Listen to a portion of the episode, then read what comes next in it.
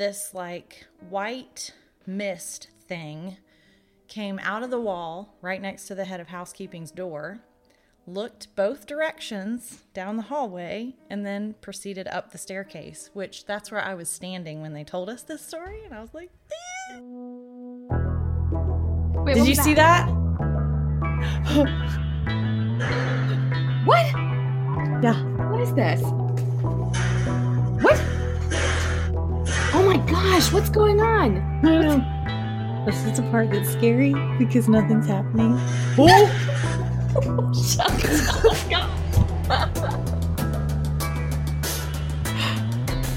Oh my gosh. No!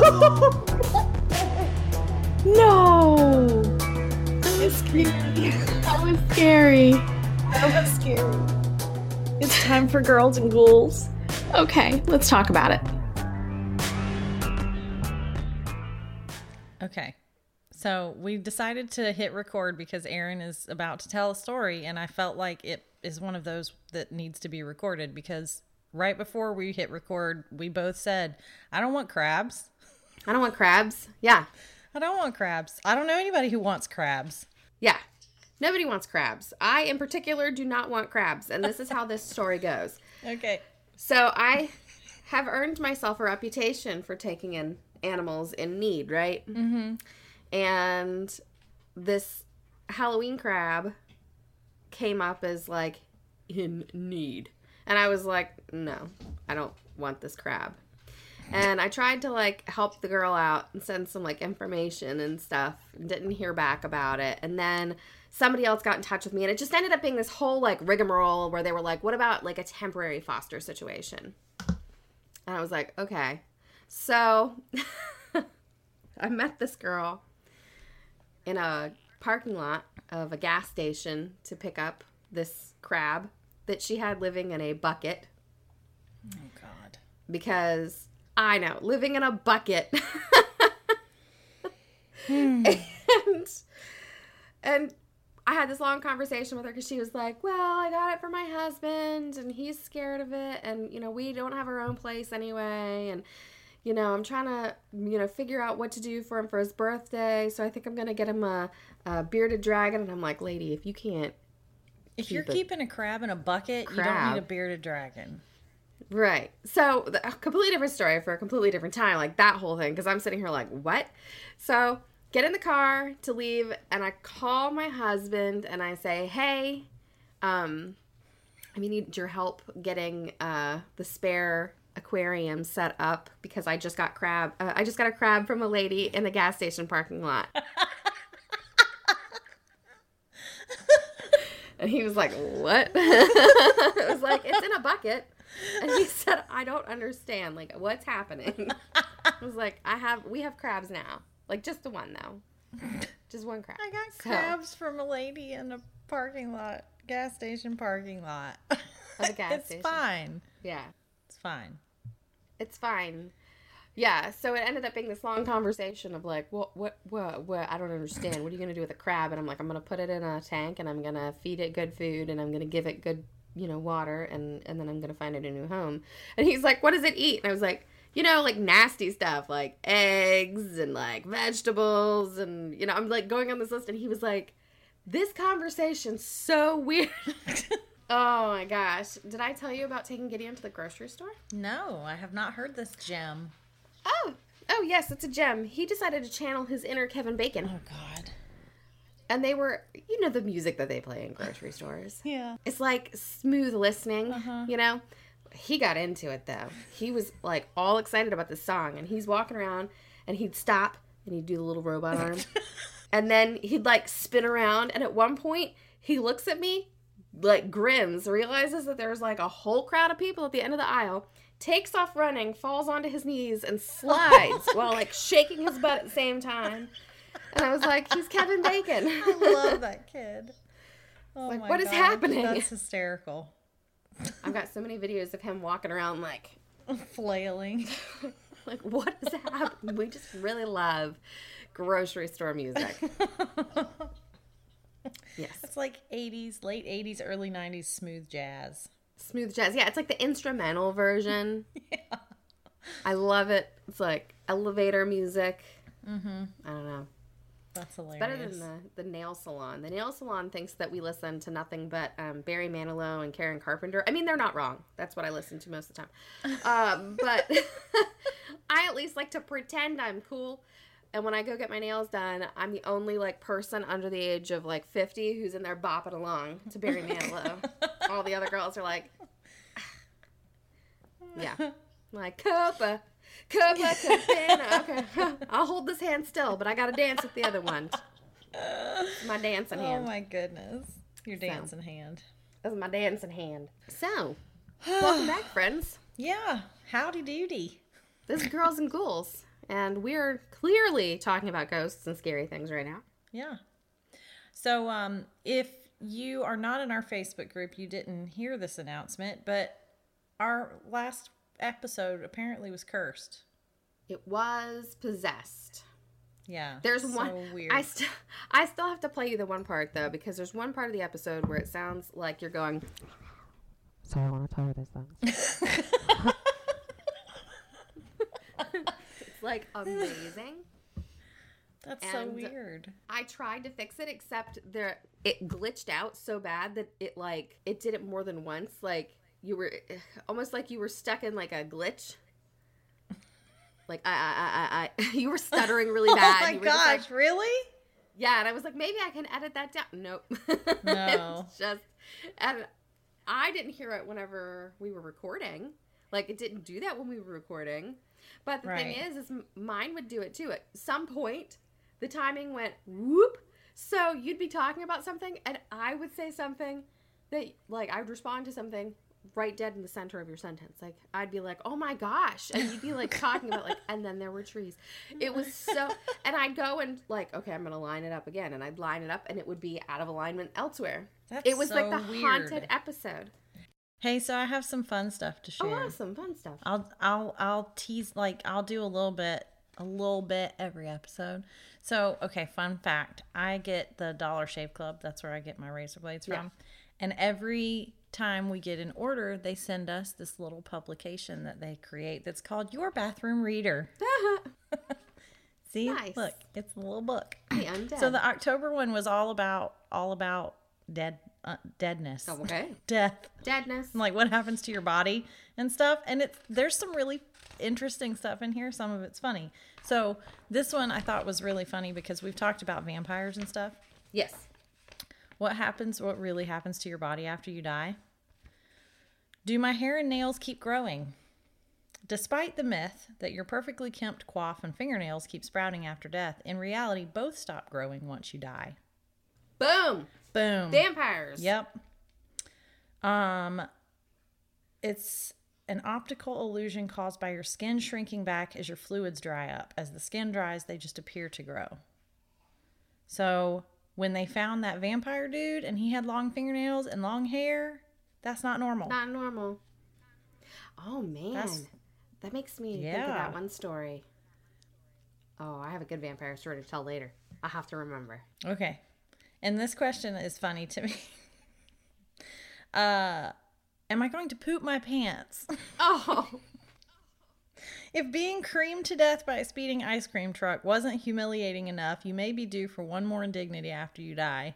Pooping can often happen after death because the part of your brain that keeps your butthole tight is no longer going to be working. If you've got one in the chamber ready to go when the Reaper visits, unfortunately, it's brown trousers time. oh no. Yeah. it's a brownout, Erin. Yep. Code brown. Code Brown. Apparently, your body makes sounds after you die too, which is funny. Uh, from from both ends. Air trapped in the lungs can be forced out when moving or shifting the deceased, causing the vocal cords to vibrate, creating a moan after death, or a fart if you're a tad gassy. Mm-hmm. it's so fun. So fun. So fun. So there's all kinds of little tidbits and nuggets in this little magazine. So I'll share a few of them That's on the next episode. that's too. morbid. It's pretty funny. Here's here's a link. Here's a link. An article. It says you can't spell funeral without fun. Oh my god. Oh my gosh. Oh my goodness. I love it so much. Jeez. That's one of the things that we all have in common. We all die Right. at some point. Yeah. So why not learn what happens to your body as you're dead and then decomposing? Gross. Why not, right? It's beautiful. beautiful subject. Let's start another Yeah. podcast. Thanks Dollar Shave Club for educating us. This episode wasn't even sponsored.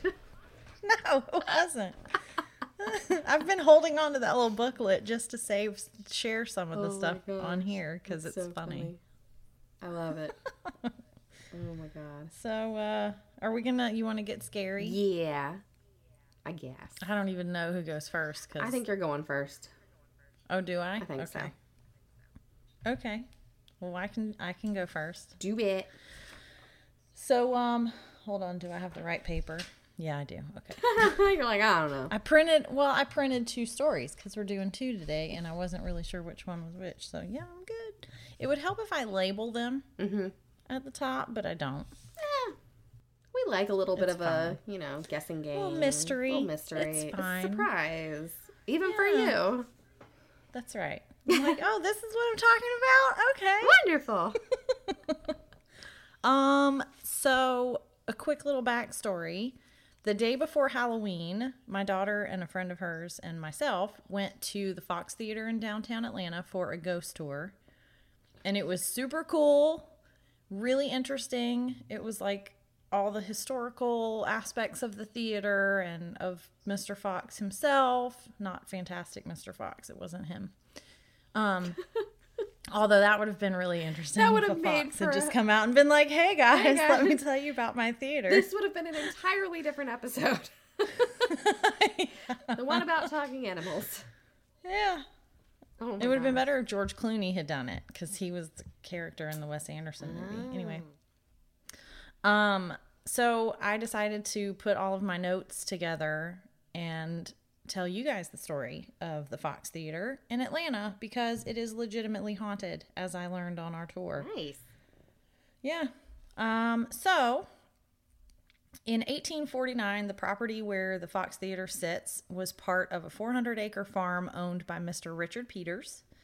And in 1863, the site became known as Fortification K, which was one of the defensive posts of the Confederate States of America's armed forces, established to defend the city from the invasion of the Union Army under the command of General Sherman sometime in the 1880s, there was a house built on the property for Colonel Willis E. Reagan, not related to old Ronnie, Oh. totally different Reagans, um, on the corner of Peachtree and Kimball Streets. And the house was designed to be a showplace mansion with magnificent gardens. Ooh, fancy. So fancy. So fancy. His wife Anna, he and his wife Anna had three boys, and shortly after she gave birth to her third child, she passed away. Anna was very fond of the gardens. She was always out clipping flowers to put in the house, that sort of thing. It was a very sad time. Um, let's see. Uh, 1889, there were 32 Knights Templar and Scottish Rite Masons who got together and decided to create a temple shrine on this property out of that mansion. Um, a man named Henry Stockdale, who founded the Capital City Club, he spearheaded the group. There was the Ancient Arabic Order of the Nobles of the Mystic Shrine. I mean, That's I feel a- like they could have shortened that just a little bit. That's a mouthful. yeah, that's a lot to remember. Yeah. What do you do? I'm uh you know skip it. It's Skip fine. it, doesn't matter.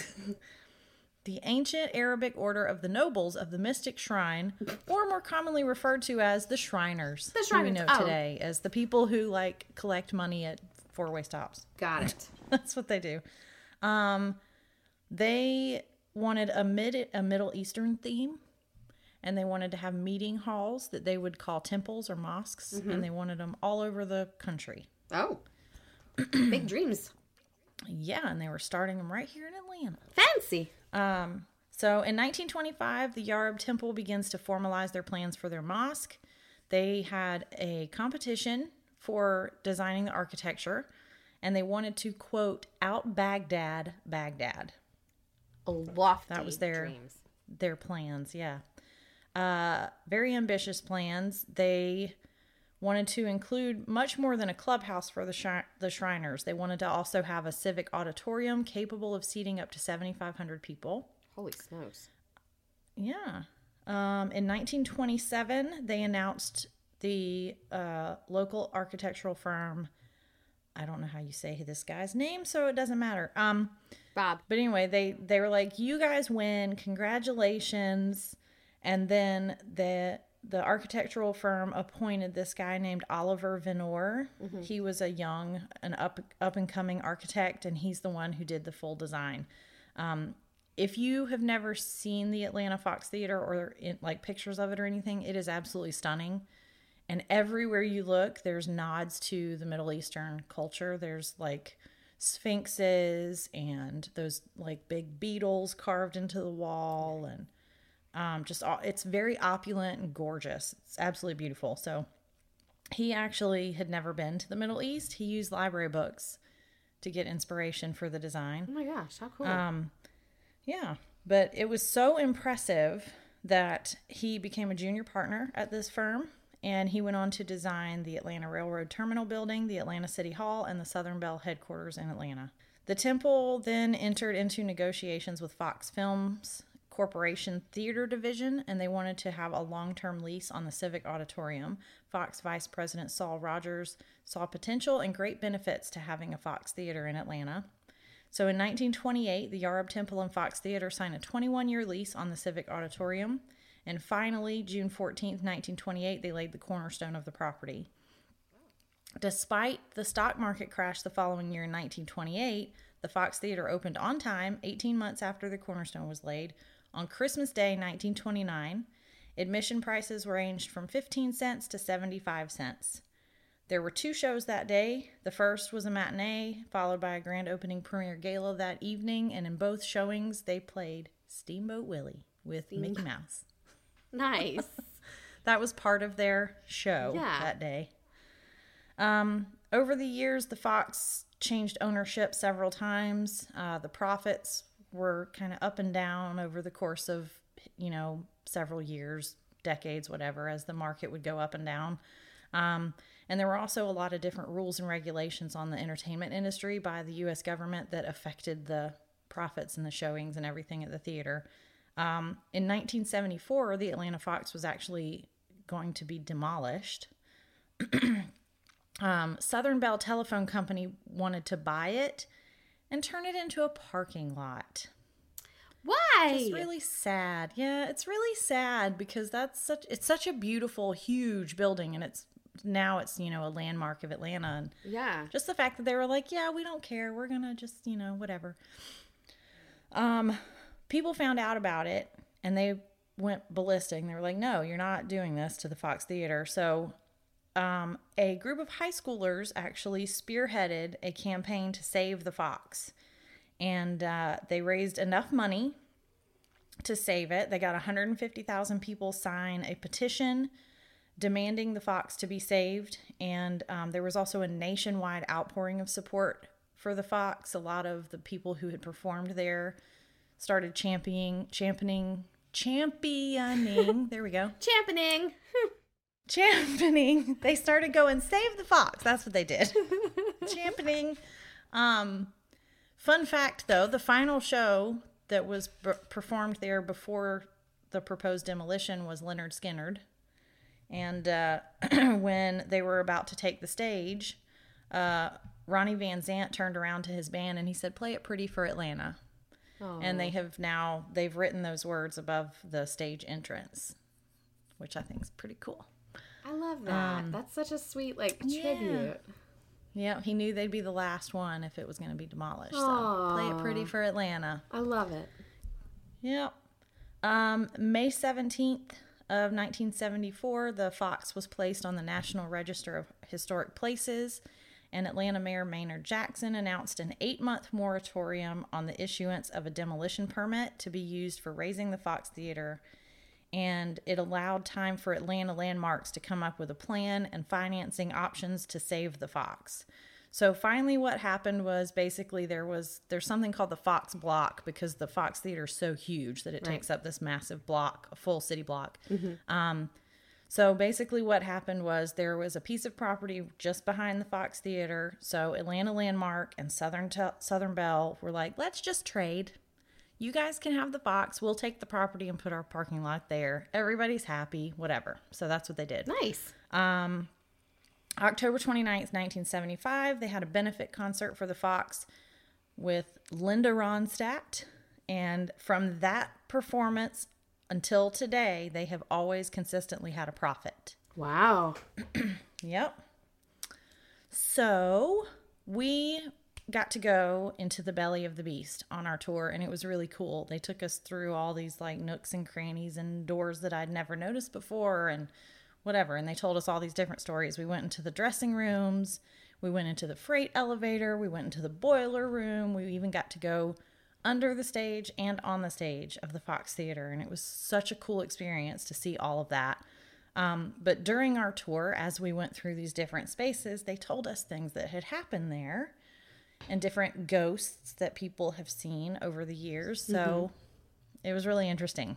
Um, the first place that we went, we went into the men's lounge, which there's a men's lounge and a women's lounge. Very beautiful. There's a bar in the men's lounge. they can just go and hang out and get a drink and whatever, smoke their cigars. And we met Mr. Fox, and he told us the history of the Fox Theater. And we found out that he often appears there in the men's lounge. Oh. Um, he'll just like you'll smell his cigar smoke, and he's just kind of hanging out. He likes to hang out in his own place. That was apparently of all the Fox theaters across the country, Atlanta was the first one, first of all, and they that was his favorite. Um, we also found out that the Atlanta Fox Theater was the very first theater in the country to play talkies, which are movies with sound in them. Oh. So that was pretty interesting. Yeah, because normally before that, you know, it was the silent films and you'd have somebody in the theater playing piano to go along with it and whatever. And you'd have the words dubbed on the screen. So then talkies were invented and that's what we have today. Awesome. Yeah, I thought that was pretty cool. That is cool. Oh, and also, fun fact the Fox Theater in Atlanta had air conditioning, central air, and heating before the White House did. What? that is fancy. It was very fancy. They spared no expense building this place. It's amazing. Um, so after we went through the men's lounge, we went down this little narrow hallway, taking us through the office area. And uh, there's a lot of doors for different offices. There's like the head of housekeeping and the janitorial people and the security people and whatever. That's where all their offices are. And uh, three years ago on the security camera, they have footage, which I can put in the Facebook group so you guys can see it. But this like white mist thing came out of the wall right next to the head of housekeeping's door, looked both directions down the hallway, and then proceeded up the staircase, which that's where I was standing when they told us this story. And I was like, "Eh." You're like, no, I don't want to get Yeah. eaten. Because Yeah. that's a, but I mean, you can clearly see on the video, you can see it like go up the stairs. Oh my gosh, Yeah, that's crazy. crazy.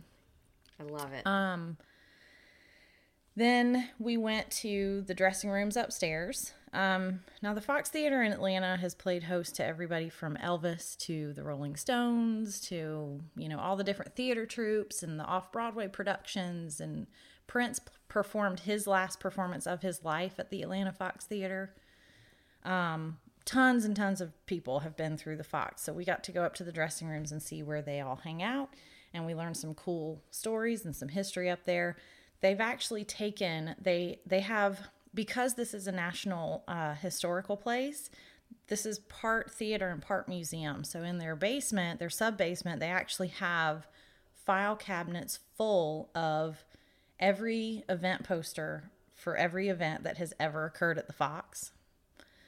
And they're signed by the people who were in the performances. that's awesome. Can you imagine how much money that's worth? Oh like all those signatures. So what they did several years ago is they took some of the more popular ones and they made it into a wallpaper and it's wallpapered on one of the dressing rooms. So it's all the different posters with the signatures on them as wallpaper. And then in the other one of the other dressing rooms, they had the community come together and give them copies of their or their original ticket stubs from different events over the years and they made that into a wallpaper. So there's like all these different tickets for different events that were playing at the Fox. And um, one of the ticket stubs says the cockroaches. And we learned that um, several years ago, people saw this event and it was advertised on the Fox, and the tickets were only $10. And they were like, okay, we'll go to an event. You know, nobody knows who the cockroaches are, but it's 10 bucks for an event at the Fox. We'll go. And it ended up being the Rolling Stones. Nice. yeah. So people got to go see the Rolling Stones at the Fox for 10 bucks. Like, that's pretty cool. Oh my gosh. Um, while we were up in one of the dressing rooms, in dressing room 42, we met Anna Reagan. Now, I mentioned that the Reagan family lived on the property before it was the Fox Theater, and Anna was the wife of the colonel, and she passed away after her son, her third son, was born. And she is very often seen in that dressing room. She just really likes to hang out up there and Yeah. meet all the stars. And uh, there was a, at one time, there was a stagehand who used to see her very often, and he became so enamored with her that he would bring her a bouquet of amaryllis, which was her favorite flower, every year on her birthday. Oh, And I just think that's so sweet. I love that. So she'll so just hang out up there. Sometimes you'll meet her. Um, another cool story about one of the dressing rooms there's a dresser with the mirror and whatever, and they have people sign the drawers. Like they'll open the drawer and sign it. Mm-hmm. And every star that comes through, they sign the drawers. So they have like a whole storage unit of drawers because it'll fill up with signatures and they'll have to put new ones in. Yeah. So they keep all the drawers that have all the different signatures in there. Oh wow. Um, yeah, and we she was telling us our tour guide was telling us about all the different weird stuff that celebrities ask for in their riders. you know, yeah. like like Yul Brynner wanted the whole entire dressing room painted a really dark brown because he was a germaphobe and he could easily see fingerprints on the wall if it was painted that color.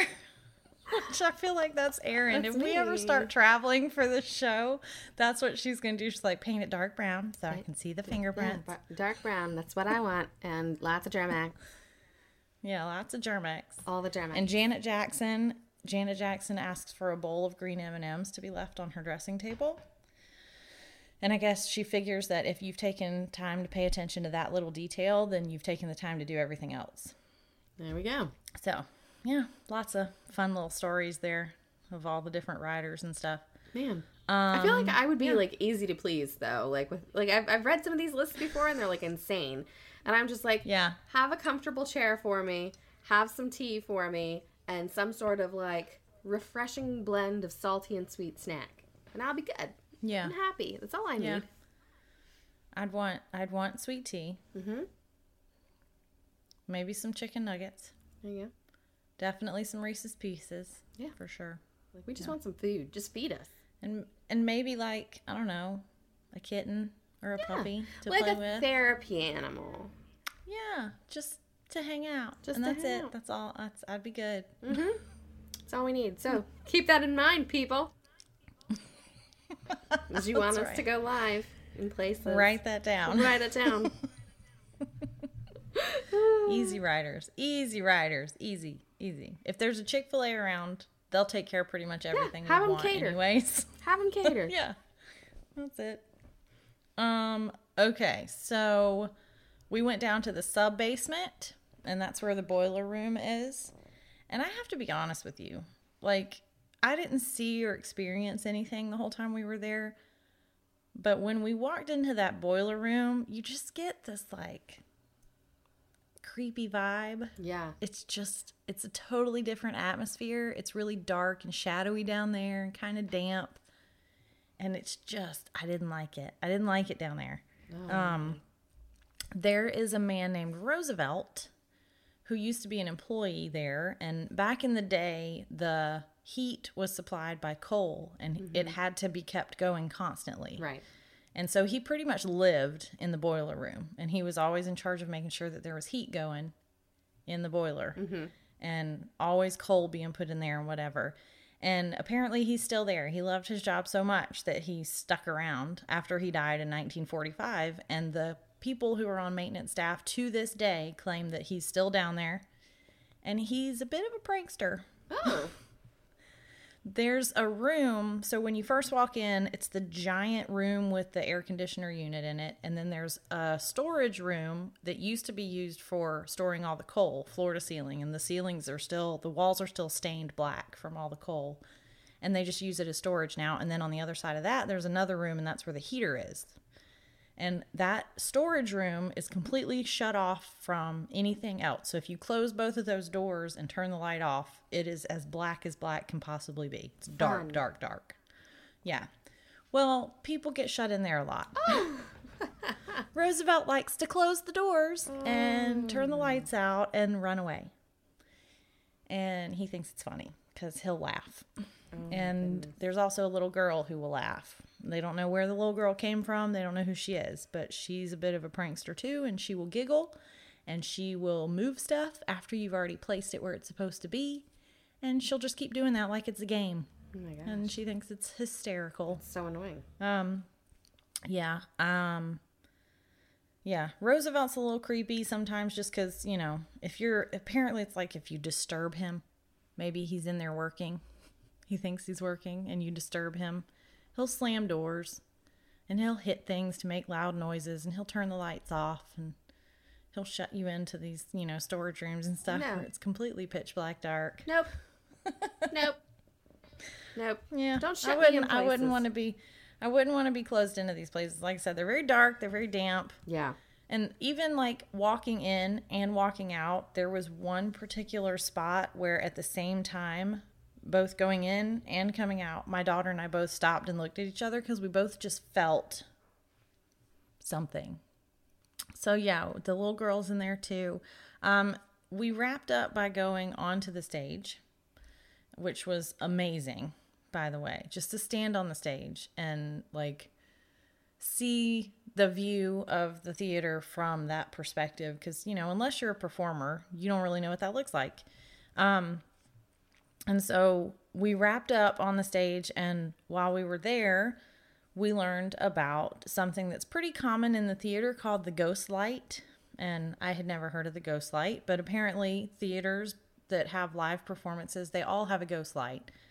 And nobody really knows the origin of the ghost light, but basically they keep this light on anytime there's not an active performance at the oh. theater. So when the performers leave, they turn the ghost light on, and that's the only light left on in the whole theater, and they leave.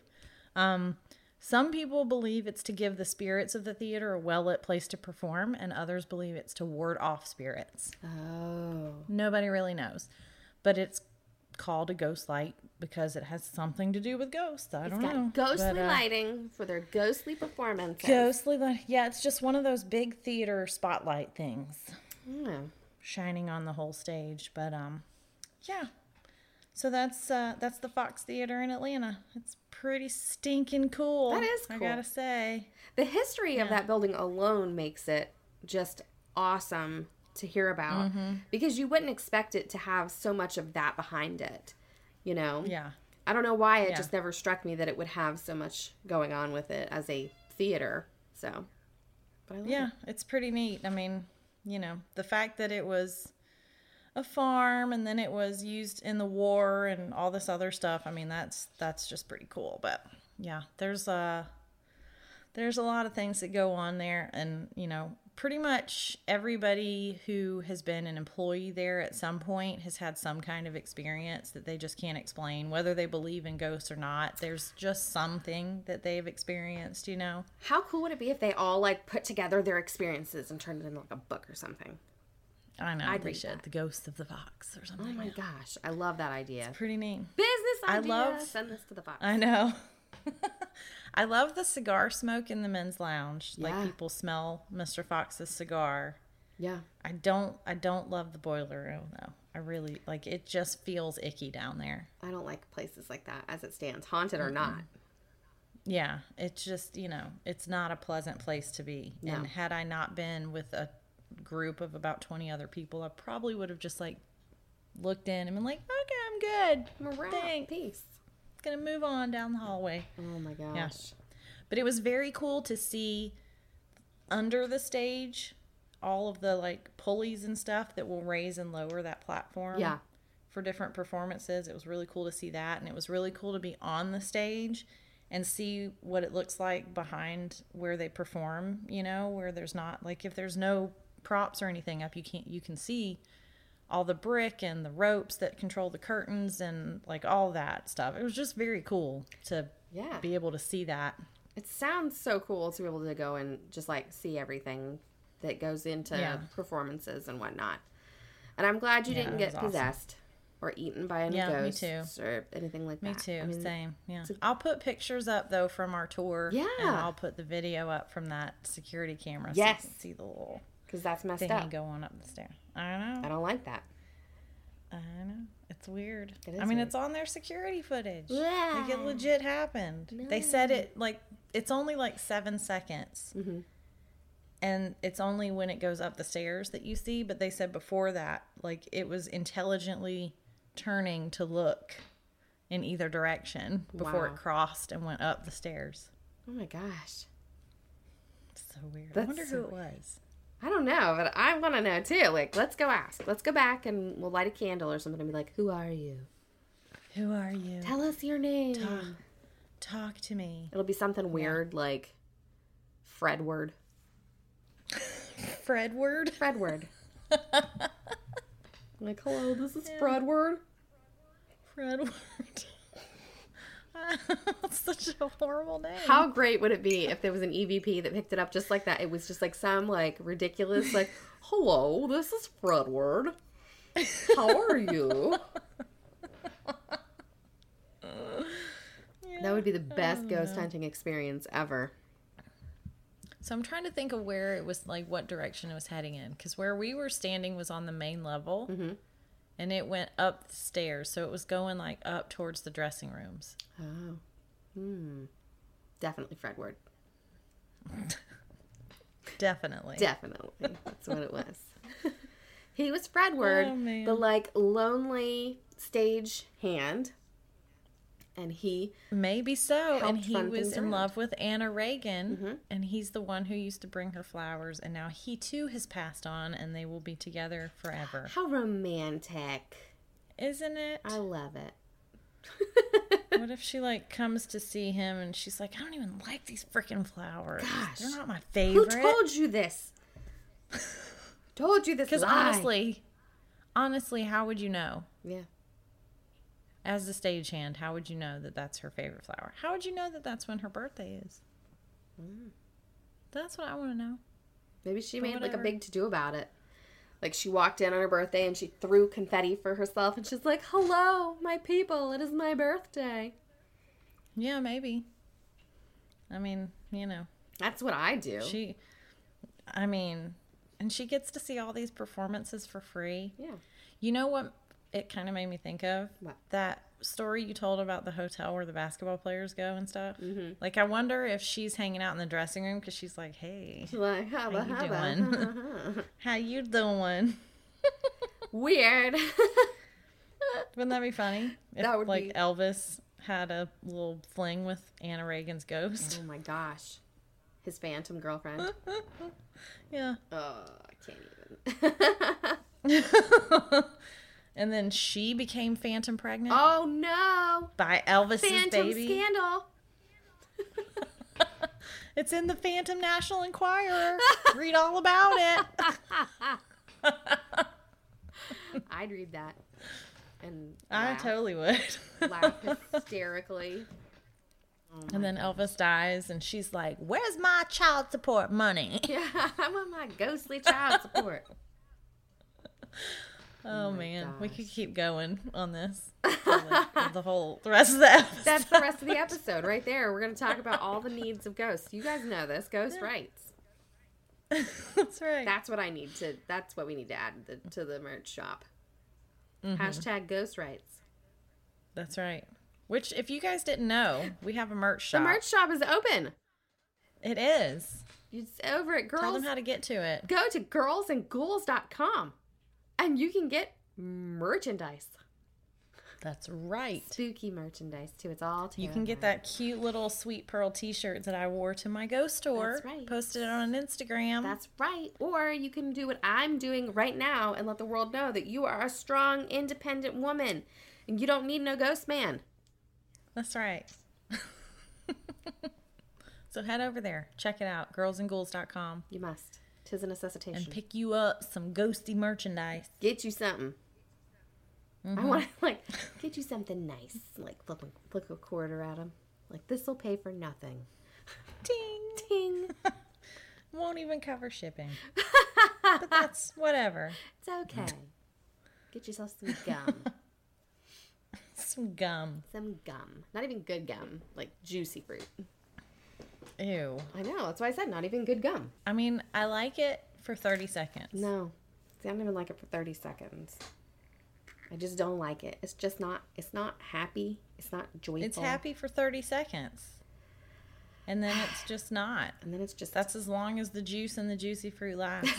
There's no fruit. there's no fruit. There's What no fruit. tastes It's like just that? juicy. Ooh, you know what shirt? This is the shirt I'm going to get next. What? Ask me about my theory on swirling vortexes of pure evil. Perfect. That's the shirt that I want.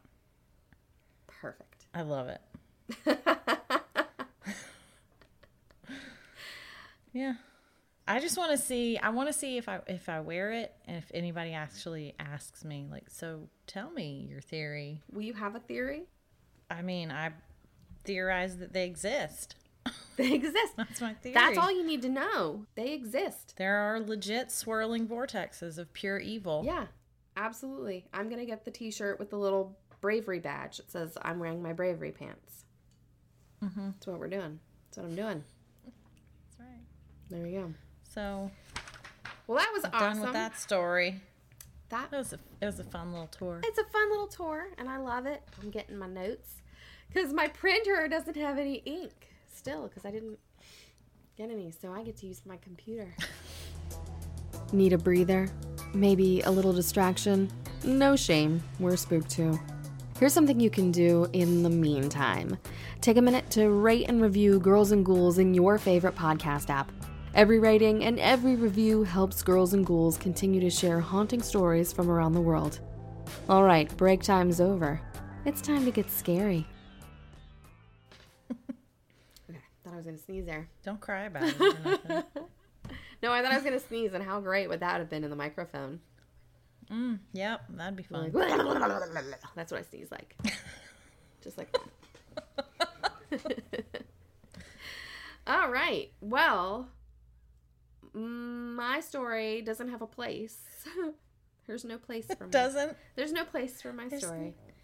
There's no place like home. There's no place like stories that don't have places. but it's super timely um, because when we had recorded this before, um, we had recorded right after Halloween, and this had been apparently a little bit of um, a thing on Halloween, which I did not know, and it just worked out so well. Um, but my story today is about the Dybbuk box. Oh yes. Yes. I just wish that it had a better name because Dybbuk box doesn't sound super. I don't know. It sounds like a box of cheese or something. I don't know. It almost sounds like a fake thing that's a spoof of the spoof that Justin Timberlake did. Yes. the Christmas thing. Yes, You that's know, exactly you what know. that sounds like. Exactly what it sounds like, but this is totally a real thing. It's like a legit thing and it's honestly really scary and I don't I don't It really is. I really don't like the Dybbuk box. So, and I didn't even write down like dates because these are all pretty recent, okay? Like, oh, we don't even need to talk about some of these dates. So, the Dybbuk box um, made its way into the United States a little while ago. Um, it was purchased by a man named Kevin Mannis, and he was an antiques collector and a small business owner. He had like a, a like like an antique shop, and the box was sold to him by a young woman who said that it had been owned by her grandmother, who had been a Holocaust survivor, and she gave a little bit of history to this box. Now, in case you've never seen the Dybbuk box, this is just a wooden wine box and it's really old. And as an antique collector, Kevin was really interested. He was like, oh my goodness, this is a beautiful box. But the story behind it was that um, after this young woman's grandmother had escaped from uh, a concentration camp or something, or being transported to a concentration camp, she fled to Spain and she somehow acquired the box. There is nothing about how this box came to be, there's nothing about how she got the box, but she had this box. When she brought it with her to the United States, she had warned her daughter to never, ever, ever open it. The box had been sealed at some point in time in history, and it once it was sealed, it had never been opened again. But she didn't want to let it out of her sight because she said that the box held a type of um, entity called a demon, or called a demon, called a Dybbuk. I've never heard of such. A demon? What is that? What is a What are those? What are those? I, I love that I'm trying to scan my notes and I saw I put the definition of Dybbuk in there and it's like demon, entity, poltergeist, like all these different things. So that's what a Dybbuk is. A Dybbuk is supposed to be a like demon like entity, not quite a demon, um, more poltergeist like, but this is uh, a very old kind of entity. We're talking like like ancient evil here. This is something that they actually bring up in the Bible, which is ultra terrifying to me.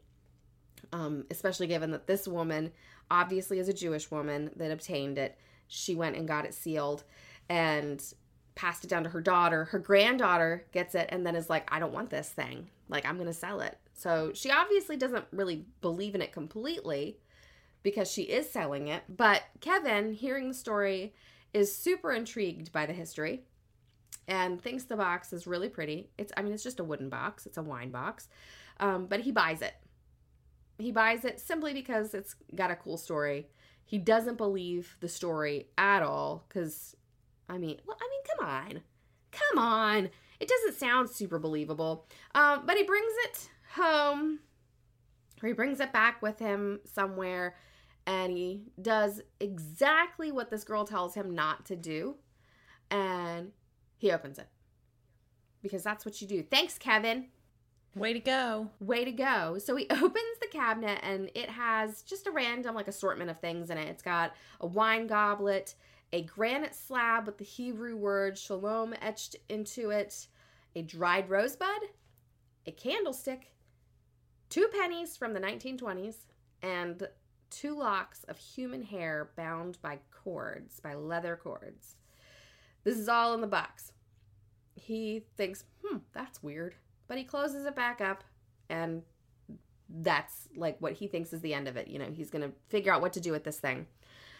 So, on that same day, strange things start happening. He goes to his uh like he he I guess his house and his shop are like one and the same. Like same building. Um but he leaves to go on an errand and comes back to his shop to find the place being ransacked. Like not it had been ransacked, it was being ransacked. Nothing was stolen. Um, he said it looks like somebody had been throwing a tantrum in the store. The clerk that worked there for him was terrified. She's like behind the counter, like freaking out because she says that she's watching light bulbs being smashed by themselves and she hears what sounds like disembodied voices saying very bad words, very naughty words. I mean, this would rattle a person. Um, the other thing that they start to notice is that they're finding isolated areas of the shop that smell like jasmine flowers. Okay, wait, let's be clear here. He smells jasmine flowers. She smells cat urine. There's no cat. Yeah. That's no cat, no jasmine. such a pleasant smell. So, you know, he calls the cops. They do what they need to do. They check like the CCTV and all that crap. And there's nobody's broken into the shop. Like, there's nothing, like, the clerk wasn't responsible for this.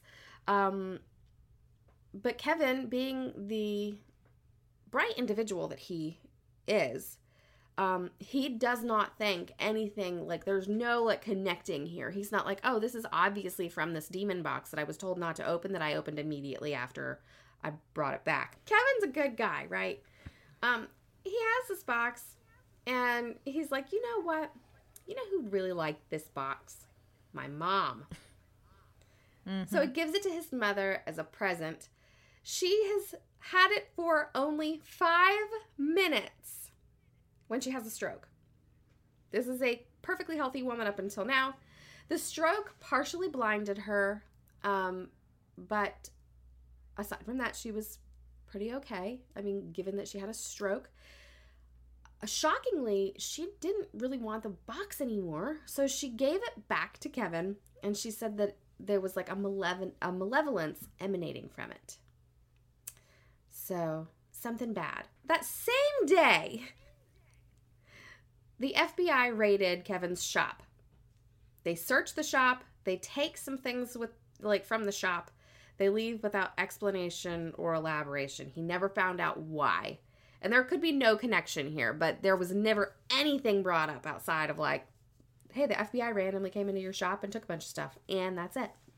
But not the box, because he had the box.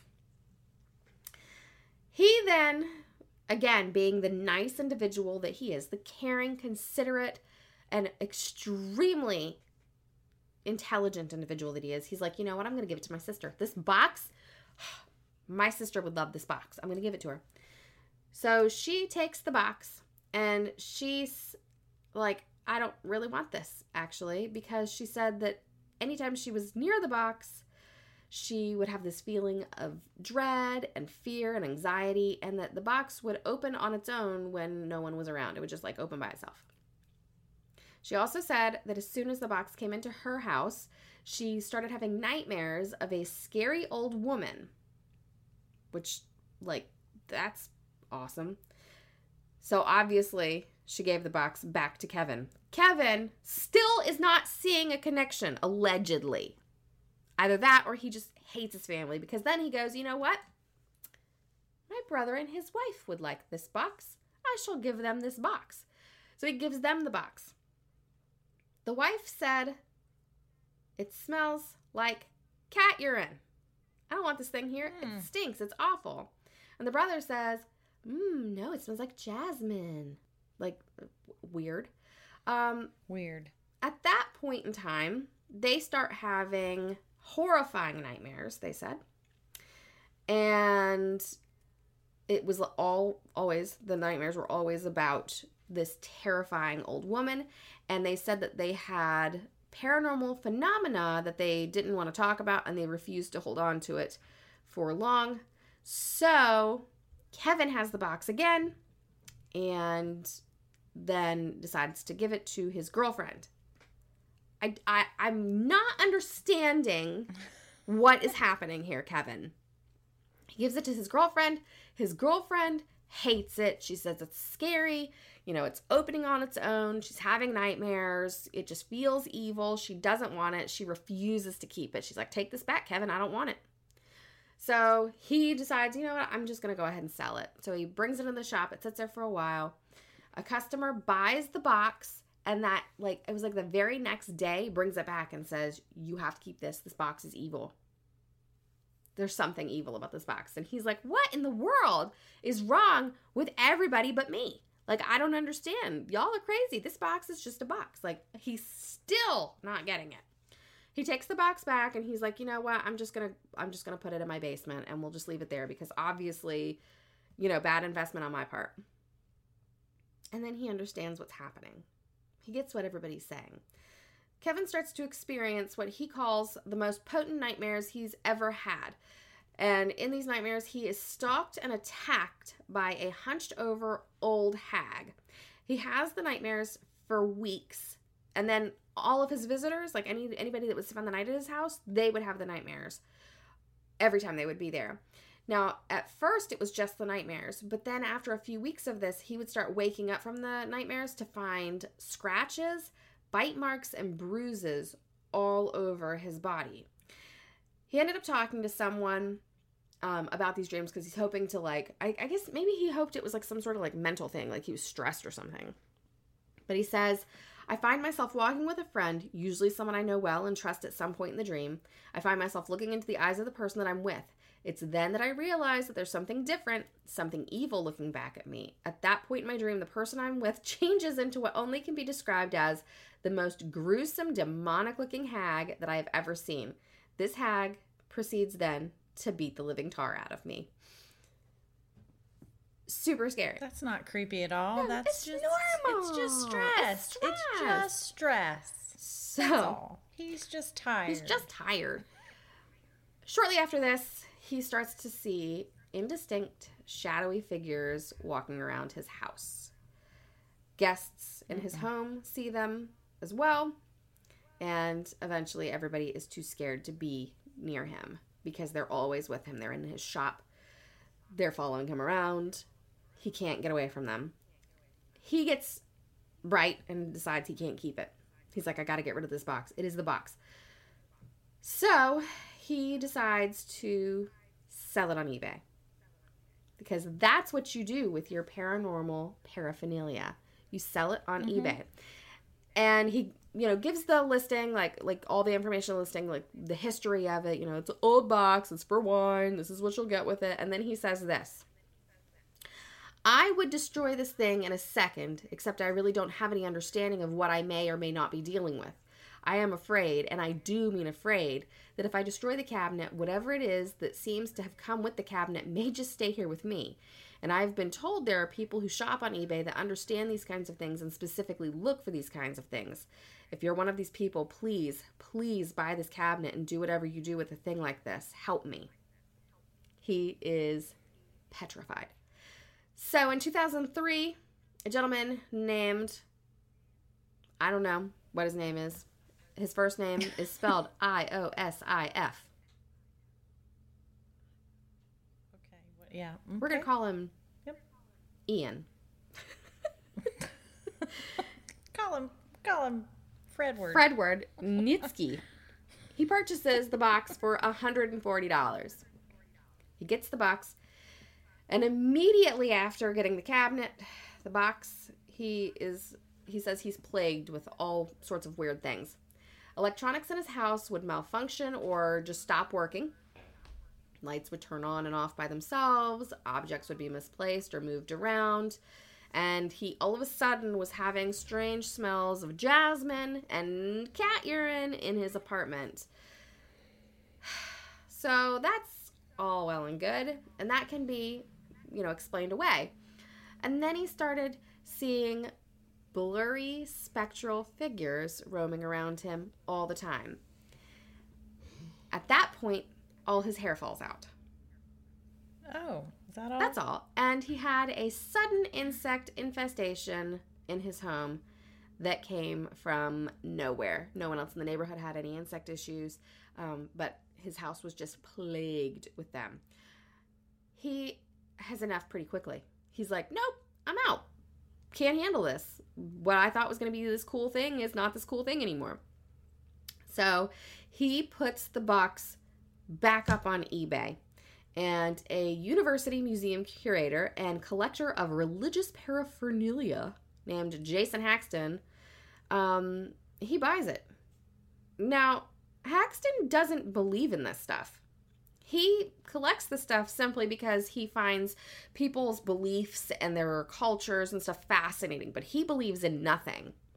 And he assumes he's going to get the box. It's going to be a good, like, conversation piece for the museum, um, but that's it. However, as soon as he gets the box, he starts to have a plethora of health issues. He ends up with uh, inexplicable welts and rashes and hives all over his body, constant coughing, um, severe fatigue, and a metallic taste in his mouth. Um, he even starts coughing up blood for no reason. He goes to the doctors, they can't find anything wrong with him. They also say, or he also says that his home smells like jasmine and cat urine. I mean, Lord. so weird. He also starts to see figures And all of a sudden, this man who wasn't a believer became a believer real quick. So he took the box to uh, paranormal specialists and religious leaders to figure out what to do with it. He did the research. He found out what a Dybbuk is. Um, he found out what the you know the whole reason it was sealed was because they, at some point in history the box had been sealed by a religious um, figure to keep the entity trapped. So he takes it back to the specialist. He takes it to the religious leaders, and he gets it sealed again. Once the box is sealed, the paranormal happenings stop. Nothing else happens, and he buries the box, right? He keeps the location of this box a secret for a long, long time because he said that he wanted to find the right person to help it. He wanted the box to be, you know, cleansed, I guess. Whatever bad thing was there, he didn't want it to accidentally escape again. So he buries it, he keeps it a secret. But um that didn't stay that way for long, which is stupid. So, Jason, lovely individual that he is, is offered tens of thousands of dollars for it by none other than Zach Idiot Face Bagans. Because Zach Idiot Face Bagans wanted to open it, or not open it, but put it on display in his Las Vegas Haunted Museum. So he said he was never going to open it when he bought it because it turned into this big thing because they were like, oh my gosh, this box is resurfacing. Um, but he says, you know, he's never going to open it because he's genuinely afraid of what's inside and what will happen if he does open it. Um, he was going to put it on display at some point, but you have to be over the age of 18 and you have to sign a waiver in order to view it.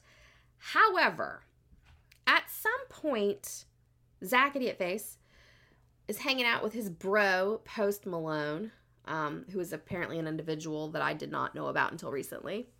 And they're in his haunted museum, all by their little lonesome, you know, doing what bros do.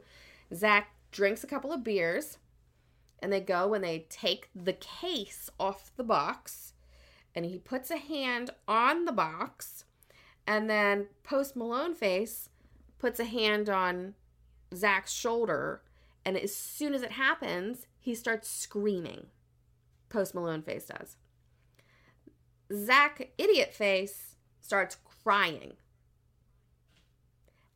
And the security footage, because there's like a security camera that they've got the footage of, shows them both stopping and running as fast as they can out of the building. Now, they say that when they were running away, they saw dark, shadowy figures suddenly in their like peripherals. You know, like they could see it out of the corner of their eye, which is how it started uh, for Kevin, uh, you know, Kevin of the intelligence. I just don't understand that man. Like, let's give it to everybody I love. Mm. Um, yeah. Yeah. He also, like, Post Malone face, um, afterwards says that he had a huge bruise on his arm after that that he could not explain. So they were, you know, they put the box back on it. Zach was like, I wasn't going to open it. I just wanted to, like, open the case. I wasn't going to, like, break the seal, blah, blah, blah. But then apparently there was this big thing this year, and I didn't find out about this until we recorded the last episode, where he was going to open the box on Halloween, only if he didn't get bad vibes. Oh my God. This is why he earned the name Zach Idiot Face. But he did not. That's right. Thank God. Thank goodness he didn't. Yeah, he did a four hour live event where he didn't even open the on box. Halloween, and that was part of it. Was he was like, I might open it, but actually, a lot of people on Twitter were like, "Dude, don't do it. You're an idiot." If you do it, Yeah, don't do, don't it. do it. And he decided not to do it. He's like, I just don't feel right about it. I'm not gonna do it.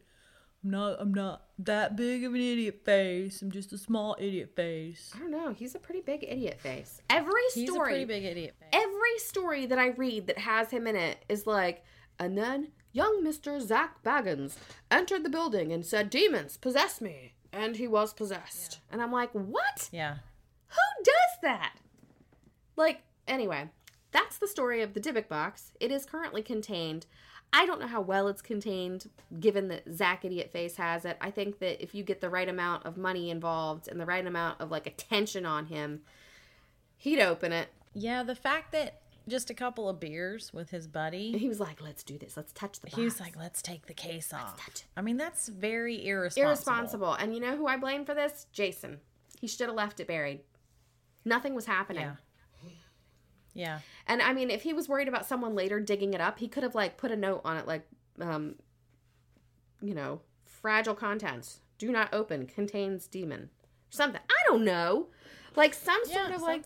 I don't know, or like put it in like cement or something, There you go. like really. And then bury it in the bottom of the ocean. yeah, do like like the old like mafia movies, you know? Like fly over an active volcano and just drop it Boom, in. you're done. Exactly. Done. Exactly. I wonder what that would do to it, honestly. I don't know. I wonder if Like the demon lava. if the demon would come out if the fire burned the case or I just wonder. No idea. Don't want to find out. Nope. It's interesting. That's it. yeah, that's awful. Mm-hmm. It's pretty It's awful. pretty unfortunate.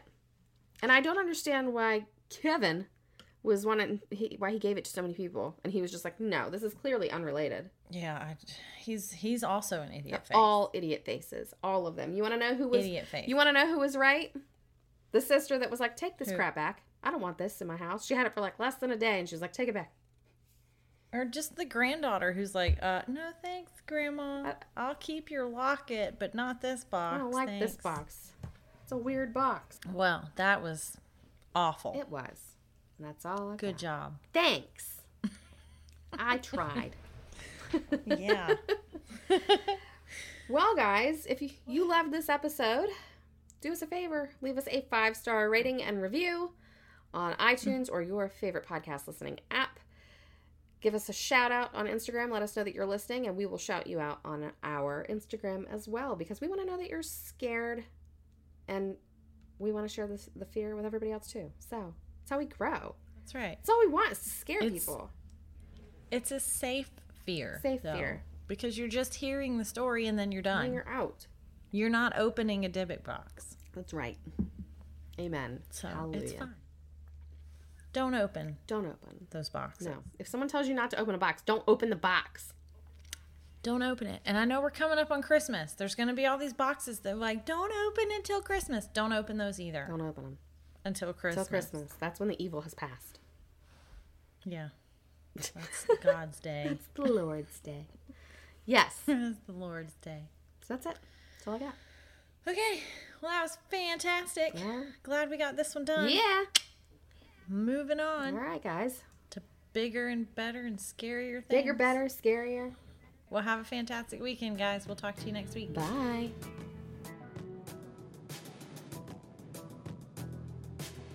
Thank you so much for listening to Girls and Ghouls.